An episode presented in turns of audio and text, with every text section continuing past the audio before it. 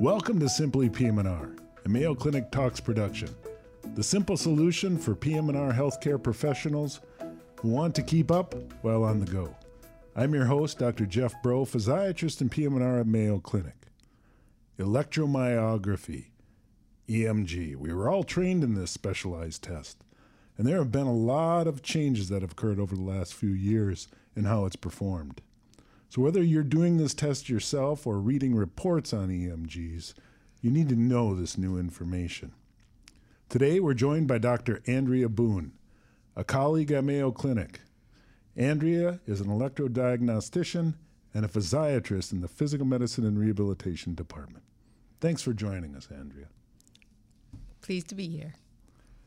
So, often I get asked, when is it appropriate to order an EMG? So I think um, obviously, whenever you have a patient, when you're considering that there could be a nerve or a muscle uh, problem responsible for their symptoms, then that it's an ideal tool to help you figure that out. But also, you'll have some patients that you already know they have some type of neuromuscular disease, but you can also get extra information from your EMG regarding the severity of the nerve lesion, uh, maybe whether a myopathy is active or not and, and actually needs more treatment versus whether they're having problems just from being on the steroids type of thing. Um, prognosis with severe nerve injuries, whether there's any chance of recovery or whether they should be being referred for a tendon transfer, that type of thing. Is, it, is there a period where it's too early to order an EMG if, if you're thinking of one? So, yeah, typically um, the first week is pretty early. So, especially in something that is not a severe problem, if you have a nerve transection, then um, you know you've got a severe nerve injury. You might get a little bit of information, but you actually still can't tell in the first week whether it's a f- complete transection or just more of an injury to the nerve. Um, and certainly in radiculopathies, you know, the more common things we see, you really want to wait. I think two to three weeks at least um, for symptom onset from symptom onset because then you'll start seeing the fibrillations if they've got significant nerve injury. Um, they they can start to show up after one week, but if it's not a if it's not really severe, it might take a bit longer before you see much. So when you're doing an EMG, do you always do uh, the two components, the needle examination and the uh, the nerve conductions, or can you do them independently of each other? So um, typically, like I would say 95% of the time, we do them both because they both provide different pieces of information and, and you're putting together a puzzle really in this setting. Um, we have occasional situations, for example, a patient with CIDP who's coming back for follow up where we just do nerve conductions to see if they've responded to the treatment. And the needle doesn't tend to change that much. Um, so we often don't repeat the needle in that setting. Uh, there's a few settings where we just do needle exam. Um, for example, a thoracic radiculopathy. Really, nerve conduction studies aren't going to help you there unless the patient's a diabetic and you want to see how bad their peripheral neuropathy is as well. So it's rare, but occasionally you do one or other of the studies.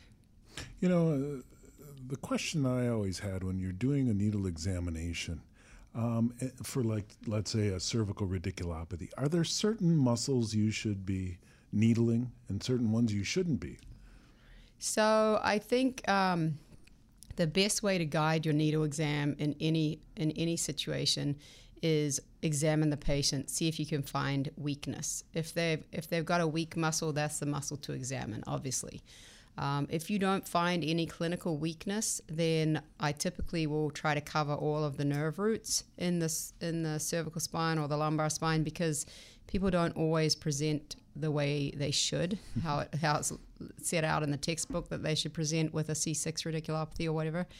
And then I do, um, if I have a really high index of suspicion for, for example, a C6 radiculopathy, and I don't find anything in the deltoid and the biceps, then I'll go further and I'll look at more C6 muscles than I typically would because sometimes you get fascicular involvement and you will see changes in one muscle more than in another. And that's especially true in um, things like Parsonage Turner syndrome. You can get very, very isolated involvement of certain fibers of the of a nerve. So one muscle is completely fine and another one is really affected. So Uh, again, your exam, your physical exam should help you direct which muscles you look at, but uh, you, you kind of get get a, a, comfort level with the ones that you like sticking for you know for a C5 radic or a C6 radic, um, and then I, I usually always cover the nerve roots on either side of that as well, anyhow, to make sure that I'm not missing anything. So actually, there's three components to a, a, a good EMG. There's the physical exam, the the nerve conductions, and the needle. Yeah, the history and exam is super important. Um, you should always do, and actually, our billing is is the way it's written up is it, it includes a history, a focused history and physical examination, and without that, you really shouldn't be doing a EMG. Um, you you should be coming up with a differential diagnosis based on your history and exam, and then you use the EMG to narrow that down and try to figure out what it is. Today's episode was sponsored by Mayo Clinic Online CME, offering on demand medical education in a wide variety of specialties. This includes the Physical Medicine and Rehabilitation online board review course. Enter your boards with confidence, whether it's your first time through or for recertification. Learn on your own time and earn credit. Register today at ce.mayo.com edu slash PMR BR online. You know, I've recently read that ultrasound is being used in EMG practice. What are you using ultrasound for? So, yeah, EMG itself really has not evolved a lot over the last 50 years. We're pretty much doing the same stuff as we did before, just maybe with a little better techniques. Um, but ultrasound is a relatively new tool in our armamentarium. Uh, neuromuscular ultrasound is a is an a kind of an area that is rapidly expanding. Uh, in Europe, they've been doing it for longer, probably, but in the States, it's taking off now. It's another thing that really is very complementary to nerve conduction studies and EMG. And again, most of the time, I don't think ultrasound or EMG should be done in isolation. They go together really well. There's a few situations where you could argue that you could just do ultrasound or you could just do EMG, but for the most part, like entrapment neuropathies, in with EMG, we can tell that a nerve is involved. Uh, we sometimes can can localize where it's involved, but we can't tell you what's causing the entrapment. Um, ultrasound, if you add ultrasound into that, you might get more information for the referring physician. You can tell them, well, there's a ganglion cyst that's compressing the median nerve at the carpal tunnel, or you know, there's uh, there's um, a neurofibroma of the ulnar nerve, and that's why they've got symptoms. Um, there's a pseudoaneurysm that has entrapped the median um, nerve at their elbow after a after a needle stick, you know, after an IV was placed, or so they really go together perfectly. And if you have the time, it's just I would like to do ultrasound with all of my entrapment neuropathies and there's also a role for it in a lot of the, more generalized neuropathies, any that, especially any that have um, demyelination. So, um, you know, we see changes in multifocal motor neuropathy, in hereditary neuropathy with tendency to pressure palsy, rare neuropathies like leprosy. They they all show changes. AIDP and CIDP show changes on ultrasound. So I think mm. there's a lot of potential for use of it in the future as people get um, better with their skills, and especially the machines keep evolving so that we're getting really good resolution of the nerves on ultrasound. So you mentioned uh, they're complementary. Um, do we have a way of diagnosing carpal tunnel with ultrasound? So yeah, now there's a there's a pretty big body of literature to support ultrasound in the diagnosis of carpal tunnel syndrome. Um, we use it in the Mayo lab. We we tend to do nerve conduction studies and this is one setting where some people won't do needle exam when it's carpal tunnel syndrome. I still like to do a needle examination because a C6 radiculopathy is a pretty good mimicker of carpal tunnel syndrome. And there's a lot of people who come along with carpal tunnel syndrome that we find on nerve conduction studies who have no symptoms. So it's nice to know that that it is truly carpal tunnel syndrome that's giving them their their find their symptoms, and so I tend to do a quick screen, nerve root screen with needle EMG as well when I do the nerve conductions for the carpal tunnel. But now we use ultrasound as well, and we anybody that we find carpal tunnel in, I think you can argue that it's reasonable to do ultrasound to look for anatomic variants that the surgeon might want to know about, like bifid median nerves, uh, persistent median arteries, or any cause for the compression besides the kind of typical idiopathic carpal tunnel. So, flexor tenosynovitis, you might treat that differently than going to surgery. Um, you, you, know, a steroid injection might take care of their flexor tenosynovitis, and then their carpal tunnel syndrome gets better too.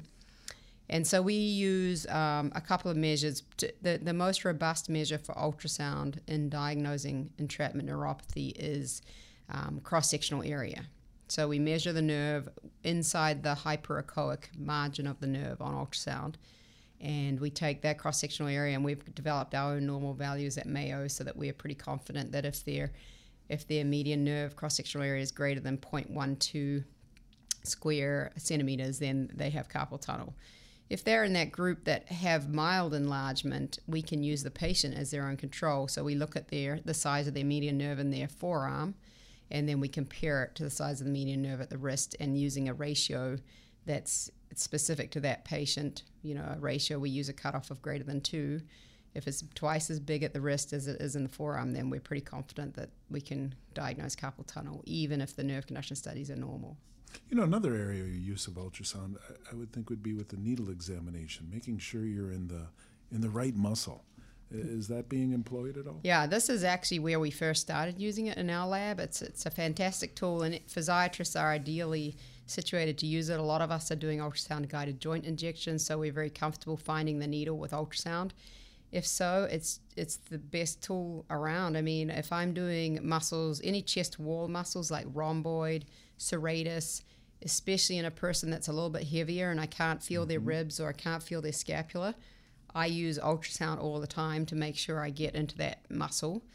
Also, if you have really um, atrophic muscles because you've got a severe nerve injury, sometimes it's, you know, the, the muscle is a millimeter thick and you really can't find it where you expect it to be.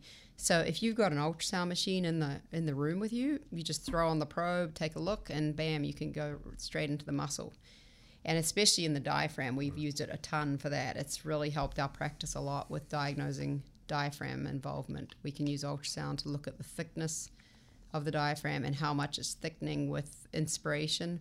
And then, if we really need to, we can put the needle in under ultrasound guidance to get it right into that atrophic diaphragm.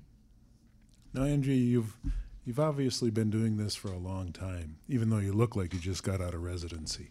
Um, if I was someone starting out in practice, what pearls of wisdom would you give me regarding EMG?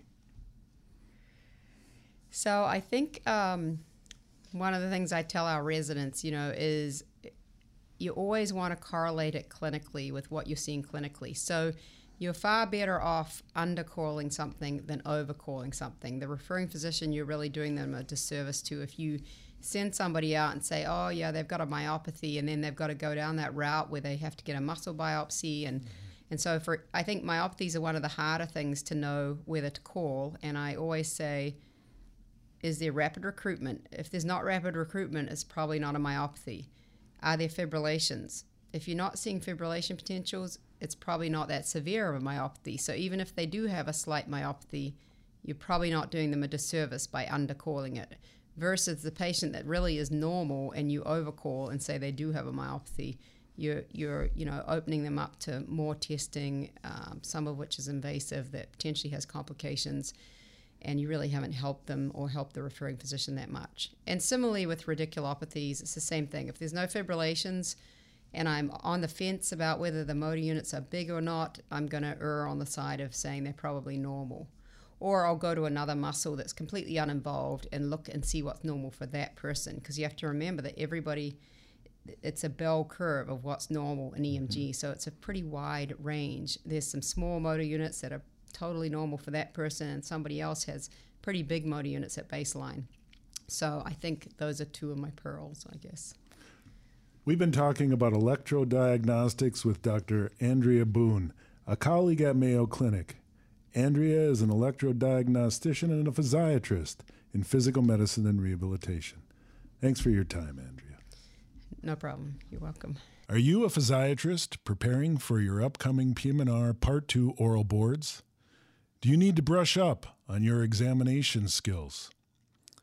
Through a combination of didactic lecture, case vignettes, optional mock oral examinations, and online modules, the PM&R Board Review course can help guide your preparation.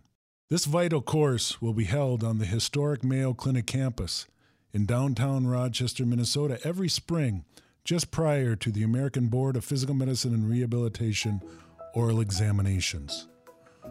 For complete course information and to receive an email when registration is open, visit ce.mayo.edu slash PMR.